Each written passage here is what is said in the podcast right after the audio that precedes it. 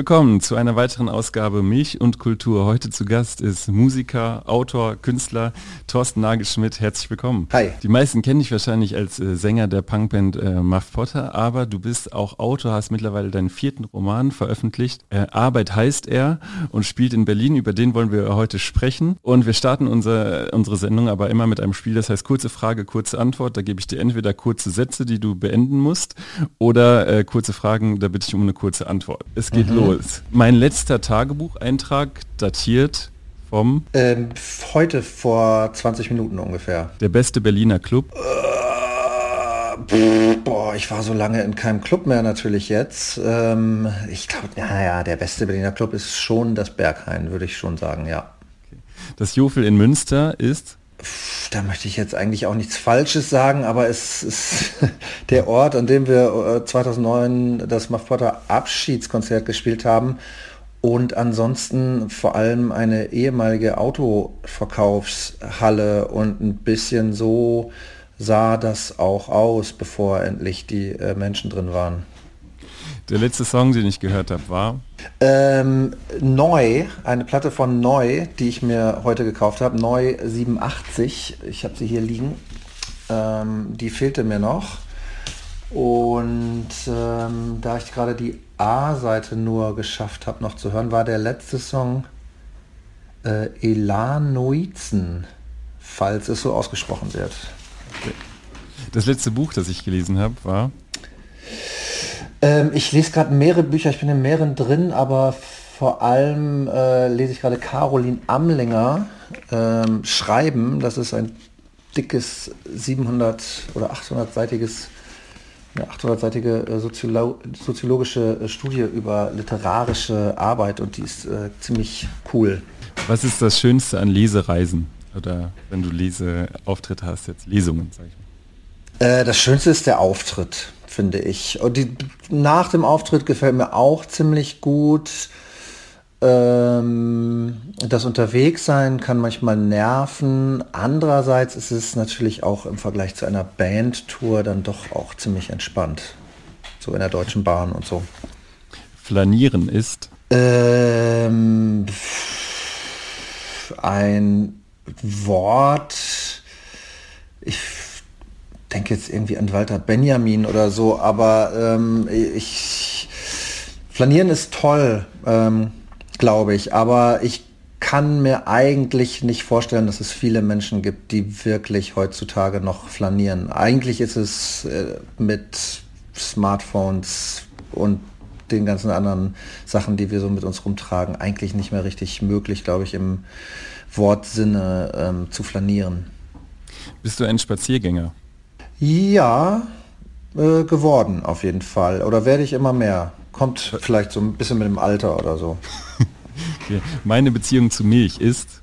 Milch, ähm, uh, ähm, also im Kaffee trinke ich eigentlich nur noch Hafermilch. Ich trinke schon auch grundsätzlich manchmal Kuhmilch, wenn das irgendwie sein muss, aber ähm, ansonsten assoziiere ich mit Milch ähm, Zwieback. Zwieback in Milch stippen. Das gab es früher bei uns, wenn man irgendwie krank war. Ich fand das aber eigentlich so geil, dass ich das ständig gegessen habe. Ich habe eben gesagt, du bist der Künstler im weitesten Sinne, du bist Musiker, Schriftsteller. Als was fühlst du dich denn gerade am meisten? Ja, ähm, ich will ja noch nicht zu viel verraten, aber ich fühle mich im Moment äh, am meisten als Musiker. Magst du auch sagen, warum oder nicht? Noch nicht. Weil Musik gerade wichtig ist und, ähm, und ich mich viel mit Musik äh, beschäftige. Ähm, ein bisschen geht es äh, um Musik auch in dieser Sendung, denn äh, wir kommen jetzt direkt am Anfang zu dem Spiel Lyrik oder Lyrics, um einen kleinen, vielleicht einen Zugang zu deinem Buch, zu deinem Roman äh, Arbeit ähm, zu bekommen. Ich habe dir Texte zugeschickt. Äh, das sind entweder Auszüge aus Gedichten oder Auszüge aus Liedern. Und ähm, es geht in den äh, Liedern oder Gedichten immer um entweder um Arbeit oder um Berlin. Und ich würde dich mal bitten, äh, den ersten Text vorzulesen und dann äh, mal zu sagen, kennst, sagt dir der Text was? Ähm, kannst du ihn einordnen? Von wem ist er und würdest du dem vielleicht auch zustimmen? Ja, okay, ich schaue mal gerade. Also hier Wir sind jung und wir machen uns Sorgen über unsere Chancen auf dem Arbeitsmarkt und unser berufliches Fortkommen. Äh, was war jetzt die Frage dazu? Ähm, kannst du es einordnen textlich? Ist es ein Gedicht? Ist es ein Lied? Und ähm, wenn ja, was sind deine Gedanken zu diesen Zeilen? Ähm, ich kenne es auf jeden Fall nicht. Ich könnte mir so, wie es hier steht, vorstellen, dass es aus einem Song kommt, weil es sieht so aus, so wie es gesetzt ist und das Auf in der dritten Zeile ist klein geschrieben. Ähm, naja, muss aber auch nichts bedeuten. Ähm, nee, aber ich weiß es nicht, aber würde das schon gerne in gesungen oder gerappt oder was auch immer hören. Was sagst du zum Inhalt? Ähm, Finde ich äh, erstmal interessant. Also ist natürlich äh, berufliches Fortkommen ist ähm, jetzt aus einem Pop oder Aspekt raus, natürlich etwas über das nicht, worüber nicht viel gesungen wird, weil alle natürlich immer so tun, als wenn sie sich für solche Dinge überhaupt nicht interessieren, sondern alle machen natürlich nur so sowieso ihr Ding und ähm, keiner würde äh, zugeben, dass ihn solche Dinge beschäftigen. Und deswegen fände ich es eigentlich ganz cool, wenn das jemand singen würde. Auch wenn es jetzt irgendwie äh, man natürlich eher sagen würde, lass uns den Arbeitsmarkt doch mal ähm, wegsprengen, statt zu gucken, äh, wie unsere Chancen da sind. Ne? So, das wäre mhm. natürlich der viel äh, coolere Ansatz, aber das hier wäre wahrscheinlich der ehrlichere Ansatz und deswegen finde ich das eigentlich ganz cool. Das ist ein Song. Das musst du mir aber natürlich. Ah ja. Ja, ich verrate, ist genau richtig. Ist ein Song von Peter Licht, ähm, der da heißt. Ah, guck jung. mal, Peter Licht will ich als nächstes. Hast du auch in der Platte. Ja auch. Ah, ach ja, okay, aber oder so heißt das ein neues Buch, ne? Oder, genau, das habe ich noch nicht angefangen. Ah ja, ja. Genau. Toll. Also das Lied ist schon ein bisschen älter und ähm, was sind denn deine Hauptassoziationen zum Thema Arbeit oder was hat dich zu diesem Titel gebracht und hat sich auch, ähm, sag ich mal, deine Einstellung oder zu dem Begriff Arbeit verändert durch das Buch? Ja, ich habe ein extrem ambivalentes äh, Verhältnis äh, zum Thema Arbeit, weil ich mich ähm, eigentlich mein ganzes Leben vor Arbeit gedrückt habe. Das heißt, ich ähm, wollte nie etwas werden, auch schon als Kind. Also ich kann mich zumindest nicht daran erinnern, dass ich da irgendwas hatte, ähm, dass ich so Feuerwehrmann werden wollte oder so, wie man das oft so hört. Ähm, ich wusste auch als Jugendlicher überhaupt nicht, was ich machen soll oder beziehungsweise ich habe da auch nicht drüber nachgedacht. Ähm, dann kam ziemlich früh so Punkrock in mein Leben und äh, da war das dann eh irgendwie klar, dass man irgendwie nichts werden will und sich in diese Arbeitswelt auch nicht irgendwie eingliedern will und dass, wenn man halt arbeiten muss, dass es halt so ein notwendiges Übel ist, um irgendwie sich äh, ein Brot kaufen zu können.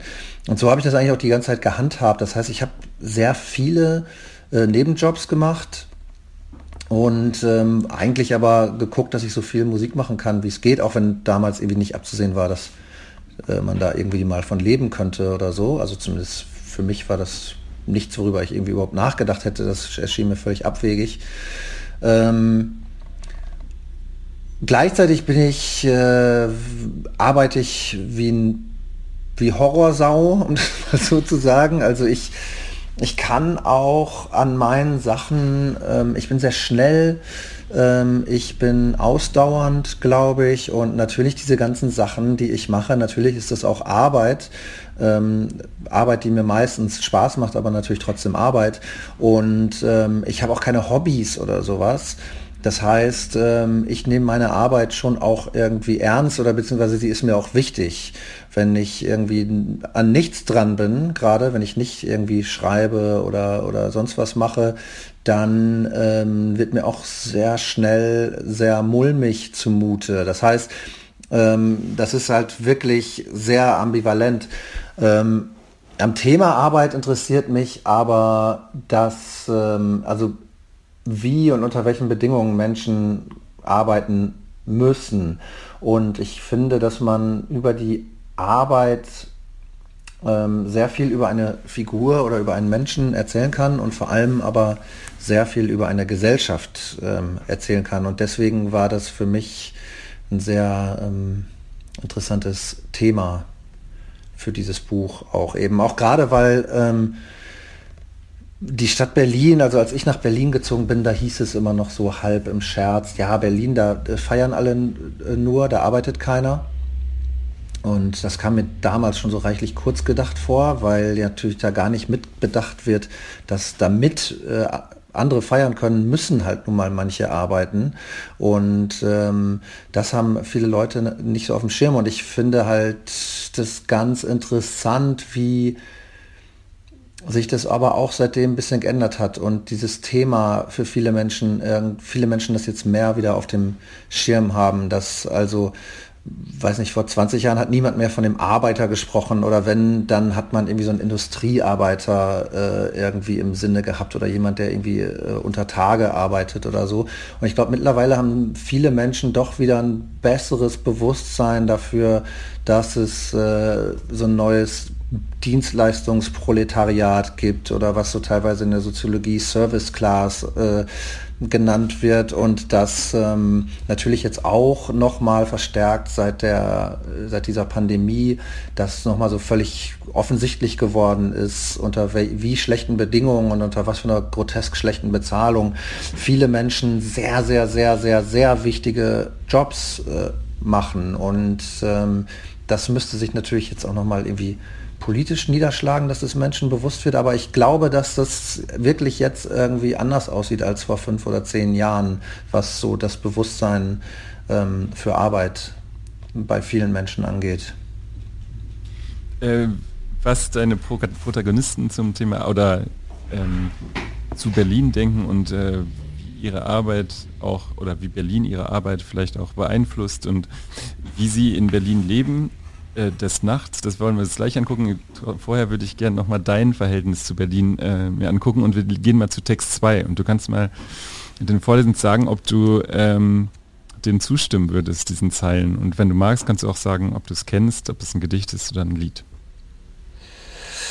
Äh, wie ich dich hasse und alle, die in dir hausen, diese kompakte Masse elender Banausen, ähm, ich ich kenne es nicht. Ich würde sagen, es ist ein Lied wegen der Reime.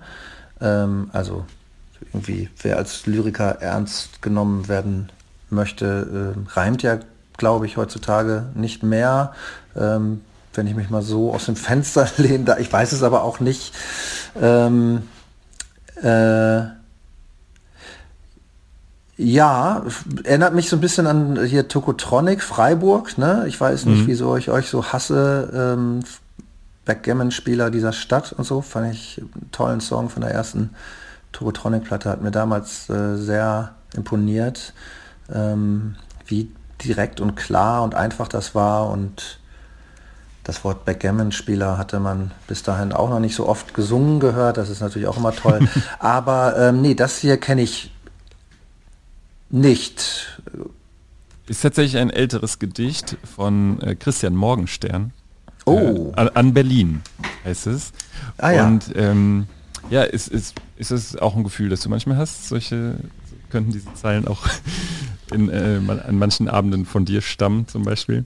Vielleicht? Ja, einmal 20 Minuten auf der Sonnenallee und ich würde das sofort äh, unterschreiben, ja. Okay.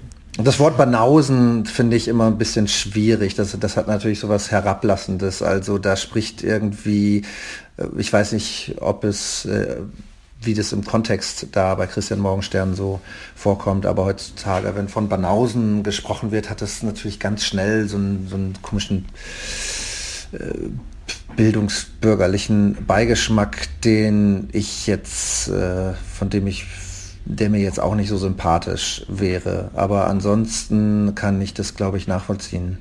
Mhm. Okay, wir gehen mal weiter. Text 3. Ich muss sie alle vorlesen, ne? Du liest nie äh, einen vor. So, ich kann den auch vorlesen von mir aus. Liest du doch mal einen vor. Soll ich mal Okay, dann mach Ja, ist mal. doch auch schön. Was, was meint ihr wohl, was eure Eltern treiben, wenn ihr schlafen gehen müsst und sie angeblich noch Briefe schreiben? Ich kann's euch sagen. Da wird geküsst, geraucht, getanzt, Gesoffen, gefressen, da schleichen verdächtige Gäste herbei.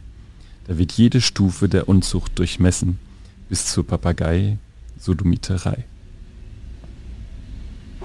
Das ist schön. Kenne ich auch nicht. Mhm.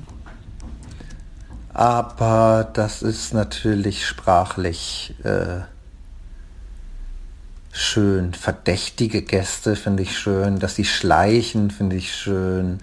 Papagei-Sodomiterei ist natürlich äh, toll. Stufen der Unzucht durchmessen und das auf Fressen zu reimen gefällt mir auch. Finde ich erstmal wirklich sehr schön.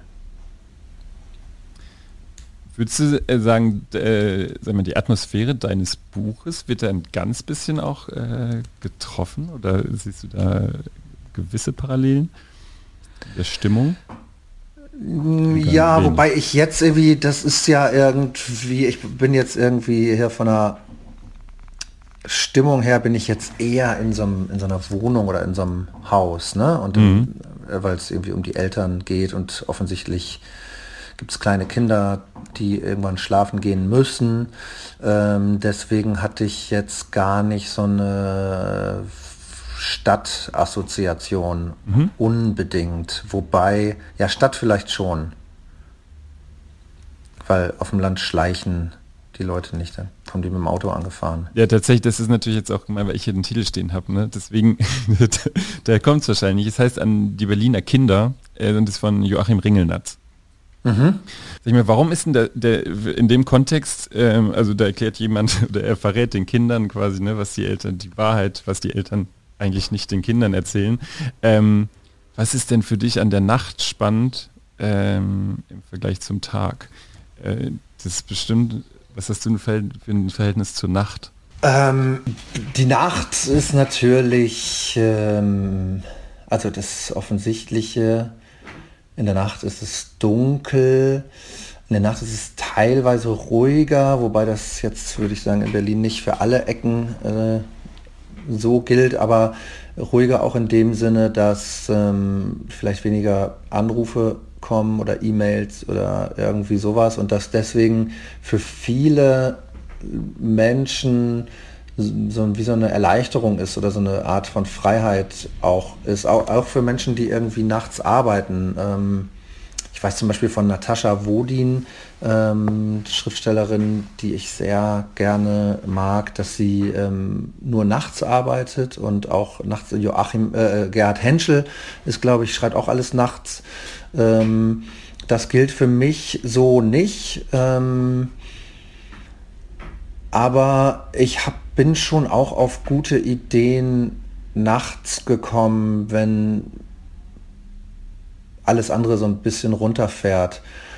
Und ansonsten ist die Nacht, glaube ich, ein bisschen selbstverständlich für mich auch. Das hat so ein bisschen damit zu tun, was man halt so macht. Also wenn man äh, auf, unterwegs ist und auf Tour ist und in, in, einer Band spielt oder auf Lesereise ist oder so, dann sind das ja erstmal schon mal irgendwie Abendveranstaltungen. Das heißt, man arbeitet halt irgendwie abends oder nachts und kommt spät ins Bett und das ist, weil ich das schon so lange mache, ist es für mich selbstverständlich, aber manchmal wird man dann wieder daran erinnert, dass es nicht so selbstverständlich ist und dass es, also ich hatte halt eigentlich nie 9 to 5.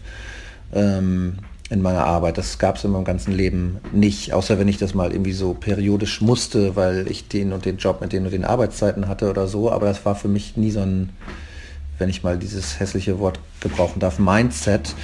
Ähm, und ich mag die Nacht. Hm. Meinst du, wenn du, wenn du so einen 9-to-5-Job hätte, gehabt hättest über eine lange Zeit, das hätte auch dein Verhältnis zur Nacht stark beeinflusst, oder?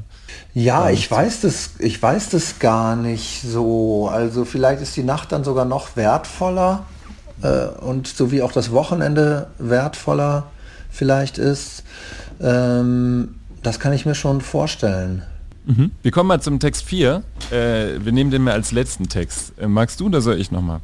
Ähm, mach du ruhig nochmal. Okay. Jetzt, das wirst du kennen. Wunderschön ist in Paris auf der Rue de Madeleine.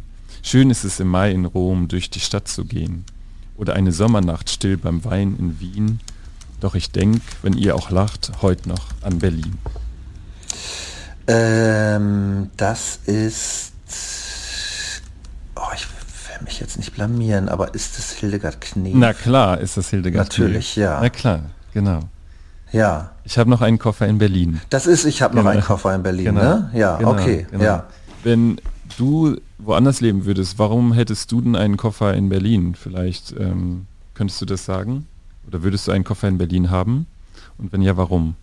Ähm, ja, ich glaube, ich würde, ich würde immer einen Koffer in Berlin behalten, ja, glaube schon. Also ich wohne auch seit, ähm, ich wohne immer noch in meiner ersten Berlin-Wohnung. Also ich bin, wie gesagt, Ende 2006 nach Berlin gezogen. Ich wohne seit 15 Jahren in äh, dieser Wohnung. Bin noch nie in Berlin umgezogen. Ich kenne sonst niemanden, der Berlin das so ist. Ähm, und das hat natürlich was mit den Mietpreisen zu tun oder die Wohnung war sogar schon günstig, als ich hier eingezogen bin und damals war hier sowieso alles, also sogar zu, für die Verhältnisse damals war es schon irgendwie erstaunlich günstig. Und ähm, natürlich wurde ein paar Mal die Miete erhöht, aber sie ist immer noch nicht irgendwie so äh, absurd, wie das ähm, überall links und rechts, wo irgendwie Neuvermietungen stattfinden, jetzt ist. Und ähm, deswegen würde ich zunächst einmal sowieso diese Wohnung niemals aufgeben oder zumindest sie niemals zurück auf den Markt geben. Da würde man immer gucken, was man irgendwie machen kann, dass man irgendwie andere Leute eher reinholt. Ähm. Und ansonsten, ich habe schon so ein gespaltenes Verhältnis auch zu der Stadt Berlin. Die geht mir wirklich oft auf die Nerven und ich denke auch oft, warum, warum Warum muss man da wohnen? Ich wüsste in Deutschland einfach nicht, wo ich sonst wohnen soll, wenn ich in einer Stadt leben möchte zumindest.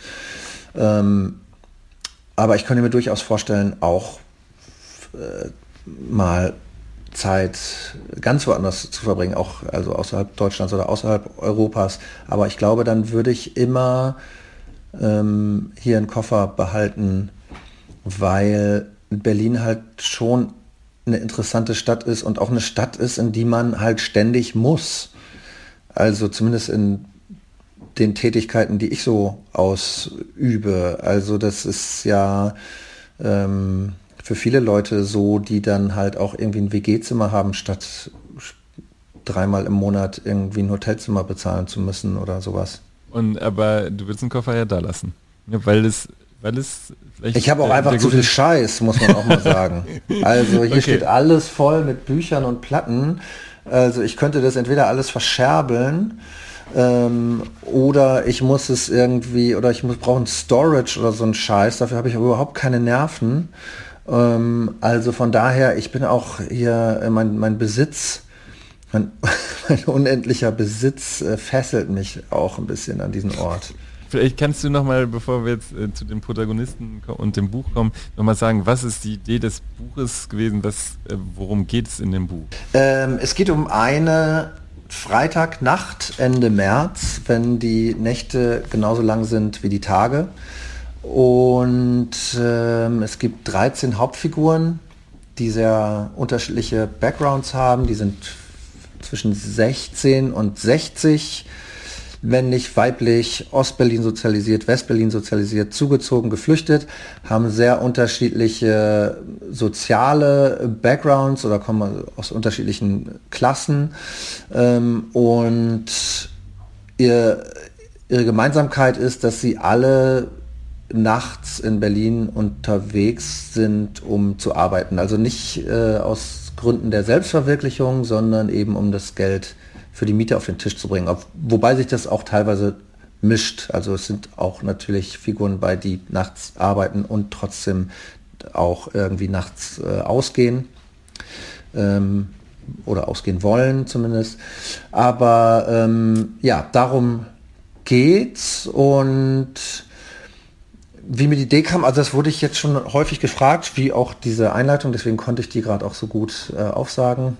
Ähm, das weiß ich jetzt auswendig. Ähm, also ich habe, es gibt, wird wahnsinnig, ich habe das Gefühl oder hatte das Gefühl, so in den zehner Jahren, dass irre viel über Berlin geschrieben wurde. Und äh, zwar nicht nur literarisch, sondern auch irgendwie journalistisch. Ähm, ne, New York Times und, und so weiter, alle immer so Berghain und was ist da los und diese, dieser Mythos von dieser Rave-Metropole und so. Und das ist ja auch alles äh, berechtigt und auch alles interessant. Ähm, aber mir ist aufgefallen, dass eigentlich immer dieselben Perspektiven eingenommen wurden, nämlich entweder die der Feiernden oder die der sogenannten Macher, also irgendwie Clubbetreiber, DJs und so weiter. Und ähm, dass die Leute, die halt irgendwie nachts in diesen nicht so hoch angesehenen Jobs äh, unterwegs sind, dass die eigentlich nie zur Sprache kamen. Und dann habe ich einfach gedacht, dass das eine, eine Lücke ist, die, wo ich vielleicht was, wo mir vielleicht was zu einfallen würde. Du hast auch in, in, Interviews gesagt, also es wurde das Buch erst einmal hoch gelobt in, äh, in verschiedensten Kritiken äh, als Gesellschaftsroman, als Sozialstudie. Ähm, du hast mir in einem Video gesagt, dass, in Literat dass es wenig Literatur gibt, in der ähm, oder deutschsprachige, deutschsprachige Literatur, du kannst mich gleich korrigieren, ähm, in der soziale Gerechtigkeit als Thema eine Rolle spielt. Wie erklärst du dir das? Und findest es schade? Ja, äh, ich, ich glaube, das ändert sich ähm, ein bisschen es gibt ein größeres Bewusstsein dafür, aber es war für mich tatsächlich echt erstaunlich zu sehen, dass es zum Beispiel äh, Sanitäter oder Sanitäterinnen, äh, ich, mir fällt kein Gegenwartsroman ein, wo irgendwie Sanitäter äh, eine, eine gewichtige Rolle spielt. Ähm, das findet offensichtlich irgendwie in der deutschen Gegenwartsliteratur nicht statt. Und ähm, dabei ist es halt ein wahnsinnig interessanter Beruf, über den man irre viel erzählen kann.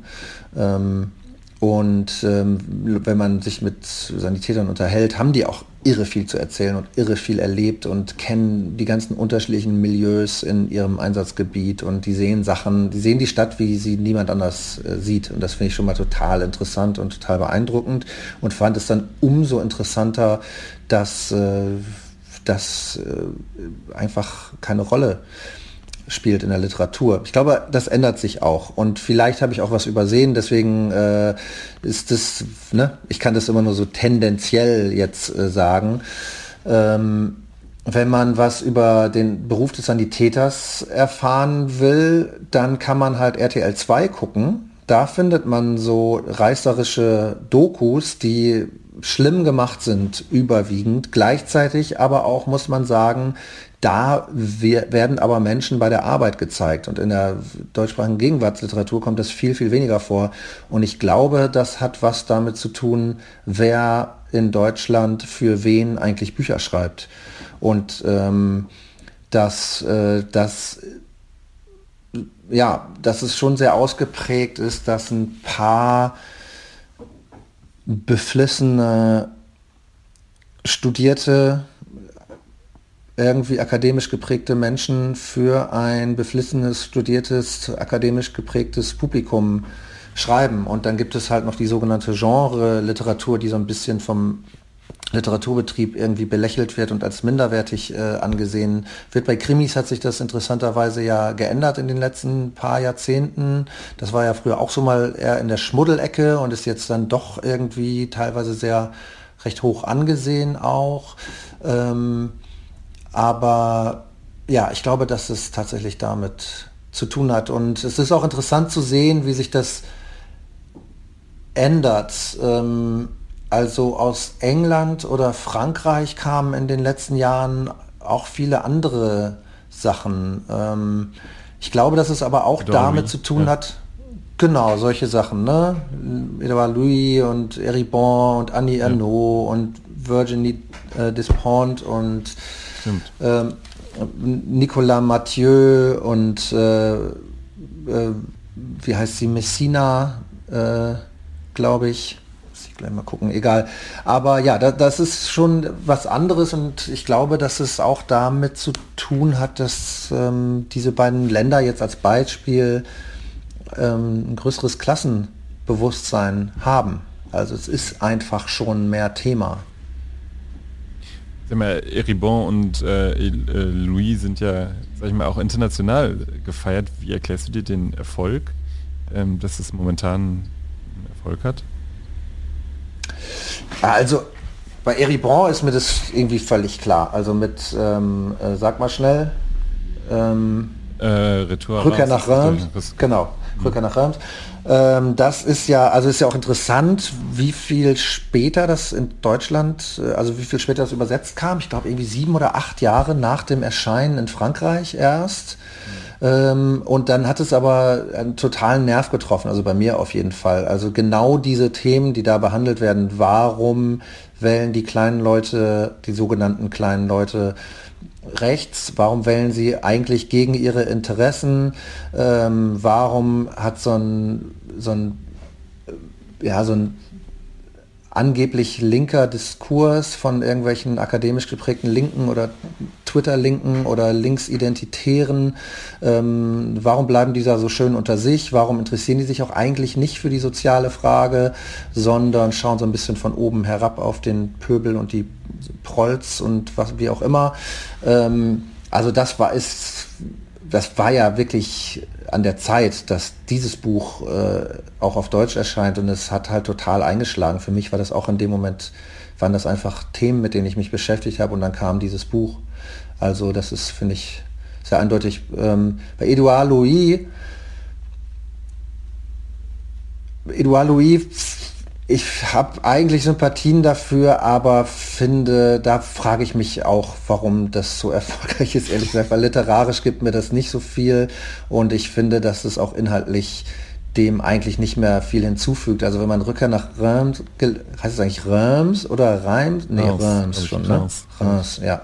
Äh, gelesen hat, dann fügen die Bücher, diese dünnen 100 Seiten Büchlein, die Edouard Louis jetzt immer so raushaut, dem eigentlich jetzt finde ich nichts Wesentliches mehr hinzu, aber andererseits ähm, hat er eine große Leserschaft und ähm, das kann, kann, auch nicht schaden und man kann auch viel, viel, viel, viel ähm, irrelevantere Sachen lesen, würde ich behaupten. Jetzt hast du gerade schon eine, wir bleiben mal bei deinem Buch, äh, eine Berufsgruppe genannt, die Sanitäter, aber es gibt äh, natürlich, es gibt 13 Protagonisten und jeder bekommt ein Kapitel, außer der Taxifahrer hat äh, mehr Kapitel. Vielleicht magst du uns mal ähm, auf die Reise nehmen mit einem Protagonisten äh, und vielleicht könnte das der sein, zu dem du über den Prozess des Schreibens oder auch jetzt darüber hinaus vielleicht das engste Verhältnis entwickelt hast. Also vielleicht gibt es ja sowas wie eine Art Lieblingscharakter, ähm, dem man sich am verbundensten fühlt. Man fühlt sich wahrscheinlich allen verbunden, aber und vielleicht kannst du mal das schildern, warum fühlst du dich dem verbunden? Was macht er? Was passiert dem? Ja, das also das ist wirklich schwer. Das ist wie die Frage nach dem Lieblingskind. Selbst wenn man eins hätte, würde man das nicht über sich bringen, mhm. äh, das auch so zu benennen. Ähm, ich ehrlich gesagt, ich habe das Buch hier liegen und ich muss hier wirklich erstmal reingucken. Ähm, also ich kann das wirklich, ich kann das wirklich schwer sagen. Mhm. Also ich kann, mir fällt es wirklich schwer, da jemanden rauszupicken, muss ich ganz ehrlich sagen. Dann nehme ich dir jetzt mal das ab. Ich finde nämlich den Beretzky ziemlich gut und ich lese mal ganz kurz eine Stelle vor. Da hat er gerade jemanden gefunden, der äh, 350 Kilometer nach Halle fahren möchte in seinem Taxi und für ihn ist das eine große Sache und ähm, dann heißt es am Ende des Kapitels, ähm, und als er die Auffahrt zur Autobahn hochjagt und an die 350 Euro Merker denkt und ihm auffällt, dass das hier genau der Betrag ist, den er für den Smaragd aus Kolumbien ausgegeben hat, da kann er sich das Grinsen nicht mehr verkneifen. Ja, finde ich schön, dass du den ausgewählt hast. Ähm, der liegt, ja, der liegt mir tatsächlich auch sehr am Herzen. Also ich, ich, ich bin einfach sehr bei ihm, obwohl er mir nicht ähnlich ist seine Biografie und sein, so ist es eine ganz andere. Ähm, aber das gilt natürlich für die, für die meisten äh, Figuren auch, wenn man das so auf oberflächliche, irgendwie identitäre Merkmale irgendwie abklopfen wollen würde. Aber ähm, er struggelt halt hart. Und ich glaube, das Buch handelt von ähm, Struggle das ist irgendwie so das das ist so ein ganz, ganz wichtiges Ding, was äh, auf, auf eigentlich alle Figuren zutrifft. Und bei ihm ist es einfach so sehr offensichtlich. Er hat äh, seine Wünsche, er hat viele, oder er hat zumindest das Gefühl, viele falsche Abzweigungen im Leben genommen zu haben. Und er hält sich immer so gerade über Wasser. Es darf jetzt bloß nichts schiefgehen. Ähm, und er hat trotzdem immer noch Wünsche und Pläne und vielleicht auch teilweise die Ahnung, dass manche von den Sachen, die er da irgendwie, über die er nachdenkt, dass sie nicht realistisch sind, dass er die nochmal verwirklicht, dass er zum Beispiel in seinem Alter jetzt dann doch nochmal irgendwie erfolgreich mit der Musik durchstartet oder so.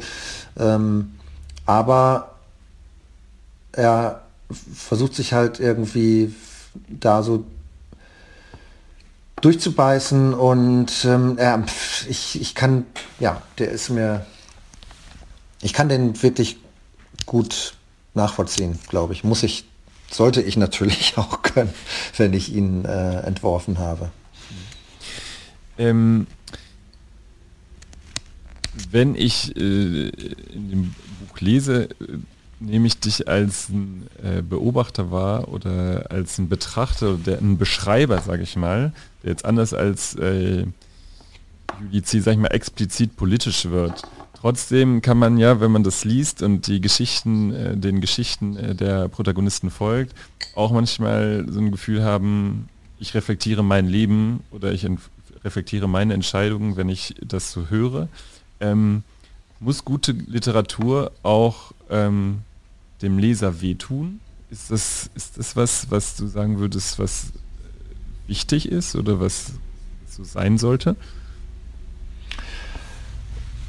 Nee, würde ich nicht unterschreiben. Also ich weiß nicht, ob das irgendwie wehtun muss. Ich müsste da jetzt mal drüber nachdenken, aber wahrscheinlich würden mir viele Beispiele einfallen von guter Literatur, die mir nicht unbedingt jetzt wehgetan hat in diesem Sinne. Aber ich glaube, was äh, wichtig ist, zumindest bei der Art Literatur, die ich schreibe, ist, dass Figuren halt interessant sind.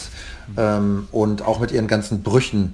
Das klingt jetzt erstmal so banal, aber es gibt halt viele Menschen, die das einfach nicht aushalten, wenn die, eine Figur mal nicht äh, komplett rundherum sympathisch ist. Also eine Figur, mit der sie mitgehen sollen. Und ich schätze, ich habe ein paar Figuren, die eigentlich im echten Leben manchen Leuten, die das Buch lesen, äh, nicht sympathisch wären, die man aber trotzdem, denen man aber trotzdem folgen kann, weil man das versteht, weil, weil sie eben auch aus ihrer Rolle heraus handeln. Also sie handeln halt nicht im luftleeren Raum, sondern sie befinden sich in einer Gesellschaft, die ihnen eine bestimmte Rolle irgendwie zugeschrieben hat und mit all ihren äh, Fehlern und, äh, und Problemen ähm, versuchen sie halt irgendwie sich in diesem, in diesem in diesem Struggle äh, irgendwie da zu behaupten. Und ähm, ich glaube, dass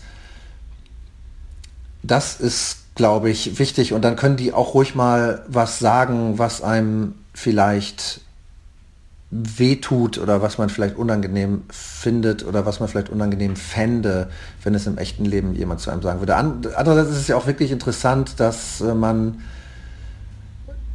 Romanfiguren so viel verzeiht. Also mhm man möchte sich ja unbedingt irgendwie identifizieren. Und wenn man sich, wenn man sich jetzt irgendeine Serie anguckt, was weiß ich, wenn man sich irgendwie Breaking Bad oder was weiß ich was anguckt, dann man möchte halt sich mit irgendwem identifizieren. Und äh, das ist ja eigentlich interessant, äh, weil man kann sich sehr viel rausnehmen. Die Leute können auch ähm, auf eine Art reden und sprechen und denken, ähm, wie das in vielen anderen Kontexten nicht oder nicht mehr möglich ist. Woher würdest du denn sagen, kommt deine Faszination für, sag ich mal, Brüche oder dass etwas interessant sein muss? Ich sag mal, in anderen Büchern geht es ja auch zum Beispiel um das Thema Reise- oder Ortswechsel und dann wieder zurückkommen und sich nicht, oder zurechtfinden. Ähm, was ist denn das Spannende oder wo hast du vielleicht auch gemerkt, dass das was ist, was dich fasziniert? Oh, das könnte ich so gar nicht sagen, aber das war eigentlich irgendwie damals ja so das Initiale auch irgendwie da oder eins der, der wichtigen Dinge dafür oder Entscheidungen dafür in einer Band zu spielen und auch irgendwie mhm. mit der Band auch irgendwie vorankommen zu wollen. Da ging es halt darum, ähm, diese Welt auch zu überwinden, in, dem man, äh, in die man da so hineingeboren wurde und äh, von der man sich irgendwie eingeengt gefühlt hat. Also wenn man halt irgendwie aus einer äh, irgendwie aus der Provinz halt kommt, da auch rauszukommen und zwar nicht nur jetzt geografisch, indem man halt zu Konzerten fährt, das war sehr wichtig, aber natürlich auch was irgendwie Ideen angeht und, und äh, so. Und ich glaube, das ist ganz früh bei mir äh, da gewesen und das ist auch etwas, was ich äh, nie wieder loswerde. Bin ich mir sicher. Ähm, du bist, du hast dich selbst dann bezeichnet als manischen Tagebuchschreiber. wie wie kommt es dazu? Und äh, hast du, Siehst du das seit Jahren durch oder wie kann ich, wie kann ich mir das vorstellen? Was ist vielleicht das auch, was du so schätzt daran, dass du das machst? Ähm, ja, ich habe mich das auch schon oft gefragt. Ich habe auch schon ein paar Mal versucht, damit aufzuhören und dann gemerkt, dass ich aber das irgendwie brauche, offensichtlich. Ich weiß nicht wofür. Ähm, ich möchte auch nicht, dass es jemand liest und ich schreibe das auch nicht, dass es irgendwie mal veröffentlicht werden soll und ich schreibe es auch nicht so, dass ich da reingehen Geheime würde. Tagebücher. irgendwie so als M. Material, ja genau. ähm, ja, so geheim ist es ja nicht, dass es die gibt, aber ähm, es ist auch für mich keine Materialsammlung, dass ich da jetzt irgendwie so ähm, äh, Ideen festhalten würde. Dafür habe ich dann halt zusätzlich noch irgendwie ein Notizbuch, wo sowas halt äh, reinkommt, dass ich immer äh, in der, in der äh, Jacketttasche habe. Ähm, Nee, ich glaube, ich brauche das tatsächlich, ähm, um Sachen loszuwerden. Also um irgendwie das Gefühl haben, ähm, aufgeräumt zu haben, Sachen geordnet zu haben, Sachen irgendwie verpackt zu haben, Platz zu schaffen für Neues. Wenn ich das eine Weile mal nicht gemacht habe, das kommt eigentlich fast nie vor. Ähm, ganz selten ist mal ein Tag, wo ich nicht schreibe und ganz, ganz, ganz, ganz selten, vielleicht mal zwei Tage am Stück, wo ich nicht schreibe, aber mehr eigentlich nicht. Und ähm, dann ähm, merke ich das auch, dass, äh, dass, dass das schnell irgendwie passieren muss, weil, weil mir das halt irgendwie fehlt. Es ist auch eine Art von äh, Beschäftigung halt auch einfach. Ne? Also das ist so ein Halt. Also das kann man immer machen. Ich schreibe mit der Hand, ich schreibe halt auf Papier und das geht halt überall. Das geht irgendwie im Zug und an der Bushaltestelle und das, ähm, also in meinem Roman Der Abfall der Herzen geht es ja darum, ich glaube, da habe ich das auch erzählt, ähm, ich habe auch schon mal beim Auto, also beim Autofahren auch schon geschrieben, äh, das würde ich jetzt in, im normalen Straßenverkehr nicht machen, keine Sorge, aber ich war in Kanada auf so einer Straße, die noch die nächsten 500 Kilometer einfach geradeaus ging und äh, dann konnte man auch mal da irgendwie mal ein paar Gedanken loswerden. Sehr, sehr schön. Würdest du, ähm, sag ich mal, du hast jetzt Musik, bist jetzt Musiker gestartet, dann hast du auch Kunst gemacht, sag ich mal, es waren Linolschnitte, glaube ich, ne? Das war eine Serie Rauchen. Dann hast du jetzt vier Bücher geschrieben, bist eigentlich auch ein alter Hase im Bücherschreiben. Fühlst du dich so als Person in dieser Gesamtheit ähm, sehr gut, also dass du alle Sachen zusammen machen kannst, das macht dich so als Mensch aus, würdest du sagen? Oder gibt es da immer noch, was dich am meisten, äh, worauf du nicht verzichten könntest oder was sich vielleicht auch noch verändern könnte in nächster Zeit, wo du eine Sehnsucht nach hast, was du vielleicht gerne machen würdest? Ach, ich finde eigentlich erstmal immer Sachen gut, die ich noch nicht vorher gemacht habe. Oder auch Sachen, die ich vielleicht nicht machen sollte, weil ich dafür gar nicht qualifiziert bin oder so. So hat eigentlich alles angefangen. Also ich bin Autodidakt. Ähm, das ist so mein Zugang. Ich hatte mal irgendwann Gitarrenunterricht, äh, habe dabei überhaupt nichts gelernt, habe die Gitarre zwei Jahre in die Ecke gestellt und dann ähm, kam Punkrock in mein Leben und ich habe festgestellt, dass ich hier nur diese drei Akkorde greifen muss und dann kann ich ähm, Songs von verschiedenen Bands irgendwie spielen und äh, dann habe ich sofort angefangen Musik zu machen und Songs zu schreiben und so. So war das eigentlich mit allen Sachen, auch mit den Linolschnitten, mit dem Schreiben und naja, je älter man wird, desto weniger oft äh, macht man ja etwas komplett Neues. Ähm, insofern ist es dann doch äh, immer interessant, an Sachen, ähm, neuen Sachen zu arbeiten oder, oder sich was Neues auszuprobieren. Ähm, ich glaube, dass das einfach mir so entspricht. Ich, ich habe das alles nicht gelernt. Ich tue mich auch schwer damit, irgendwie sehr gut in irgendwie so einer Disziplin zu werden. Ich habe halt auch deswegen nie studiert oder sowas. Ähm, aber ich habe, glaube ich, äh, irgendwie Energie.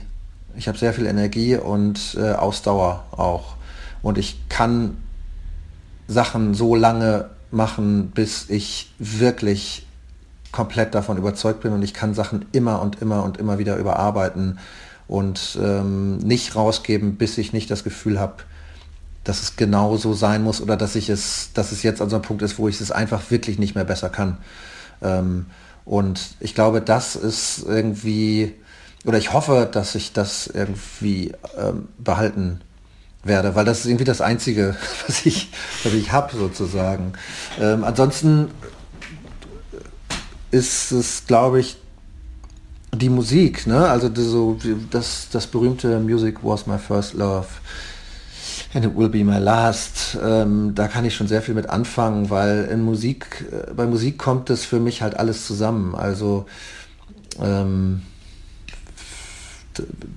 auch der Umgang mit Sprache, der Umgang mit Text, äh, bildende Kunst vielleicht oder überhaupt irgendwie das, das, das grafische Element und so, das kommt ja alles und, und natürlich die, die Töne und die Rhythmen und sowas, das kommt ja in einer, in einem, einer guten Schallplatte ähm, alles zusammen.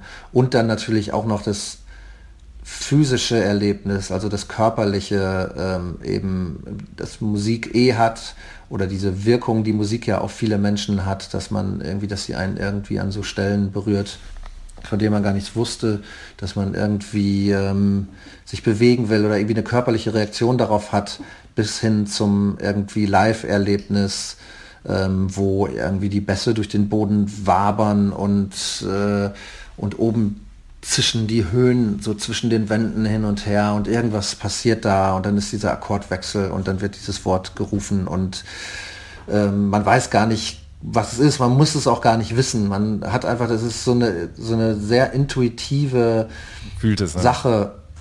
Genau. Und ähm, es gibt so Momente in anderen Bereichen der Kunst auch, aber weniger, finde ich. Also für mich ist es halt wirklich hauptsächlich die Musik, die sowas kann.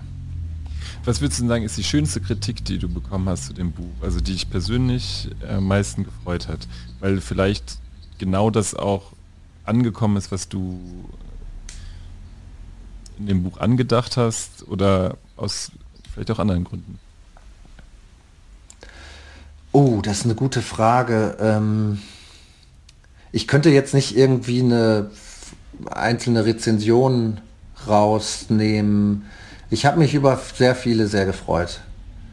Wirklich. Ähm, also, also es, ich habe auch tatsächlich keine einzige schlechte gelesen. Bei Amazon. Amazon Kundenrezension. Ah, ja. Die sind natürlich aber, wenn es da, also wenn es da keine gäbe, dann würde ich auch. Kämst du auch darüber bisschen, hinweg. Bisschen anfangen zu zweifeln, äh, was da irgendwie nicht mit rechten Dingen vor, vor sich geht. Aber nee, also wirklich, das ja, das Buch hat einfach durch die Bank gute Kritiken gekriegt und ich hätte wahrscheinlich auch mit einer schlechten leben können. Das ist jetzt nicht so schlimm für mich und äh, trotzdem muss ich aber sagen, dass, ähm, dass das für mich, dass mir das viel bedeutet. So, also es gibt ja auch Leute, die sagen, nee, ich gucke mir das gar nicht an, da stehe ich drüber, mir doch scheißegal, ich mache hier mein Ding und die sind, ne, wenn das jemand gut findet, so take it or leave it oder so. Das ist natürlich auch irgendwie eine coole Haltung, aber für mich, mir bedeutet das schon wirklich ähm, sehr viel, diese Anerkennung dafür auch zu kriegen. Das muss ich, muss ich echt so sagen. Man kann auf jeden Fall sehr gut eintauchen in dieses Buch. Und weißt du, was auch schön ist? Es ist heute Winteranfang. Das heißt, heute werden die Tage wieder länger. Das passt ja eigentlich auch ganz gut. Mhm. Ne? Weil ja. ich glaube, da waren die Tage gleich lang genau an dem Freitag, ne?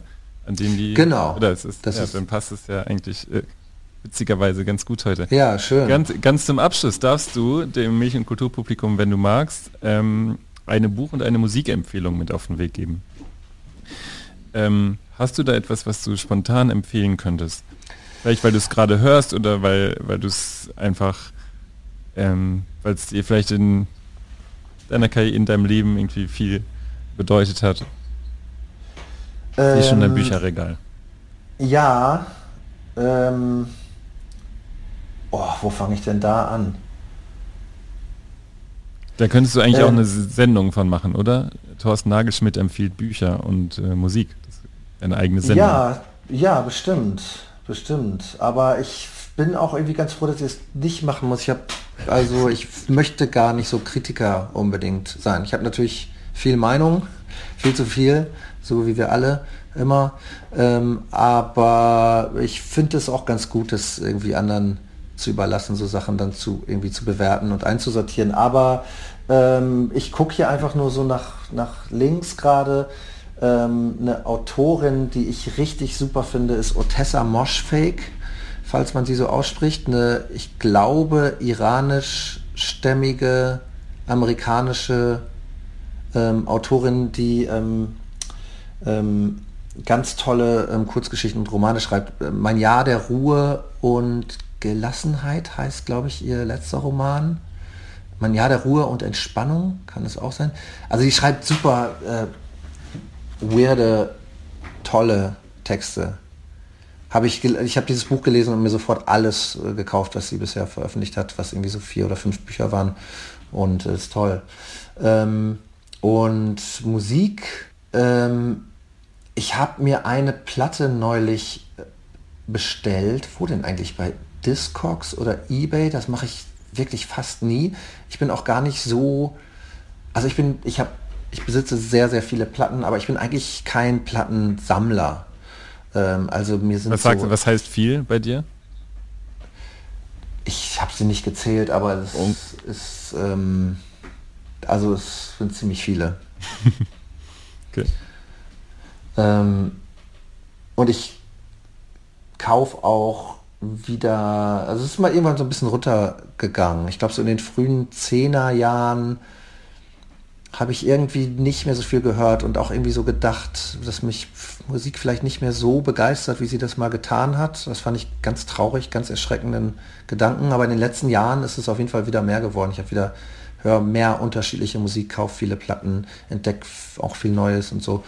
Ähm, und ähm, eine Platte, die ich mir gekauft habe, für, weiß ich gar nicht, in England auf jeden Fall, für, was weiß ich, 36 Pfund oder so, relativ ähm, viel Geld. Andererseits auch, keine Ahnung, das neue War on Drugs Album kostet bei Dussmann auch 39 Euro. Ähm, also von daher ist es auch irgendwie doch wieder gar kein so absurder Preis. Aber normalerweise, ich zahl, bin niemand, der irgendwie 100 Euro für irgendwie diese rare LP irgendwie bezahlt. Aber hier habe ich mal gedacht, also auch schon allein UK und dann denken so, oh Gott, dann dauert das jetzt drei Wochen. Eigentlich habe ich auf sowas immer überhaupt keinen Bock. Und die Musik kann ich natürlich so wie alles andere auch so oder wie fast alles andere äh, auch bei Spotify hören. Das heißt, ich müsste diese Platte nicht mal unbedingt besitzen. So, jetzt habe ich aber auch wirklich sehr weit ausgeholt. Jetzt könnte ich auch mal den Bandnamen nennen. Und zwar heißt die Band Midlake. Ich weiß nicht, ob du die kennst. Die Platte ist, glaube ich, von 2006 und heißt, warte mal, liegt hier irgendwo.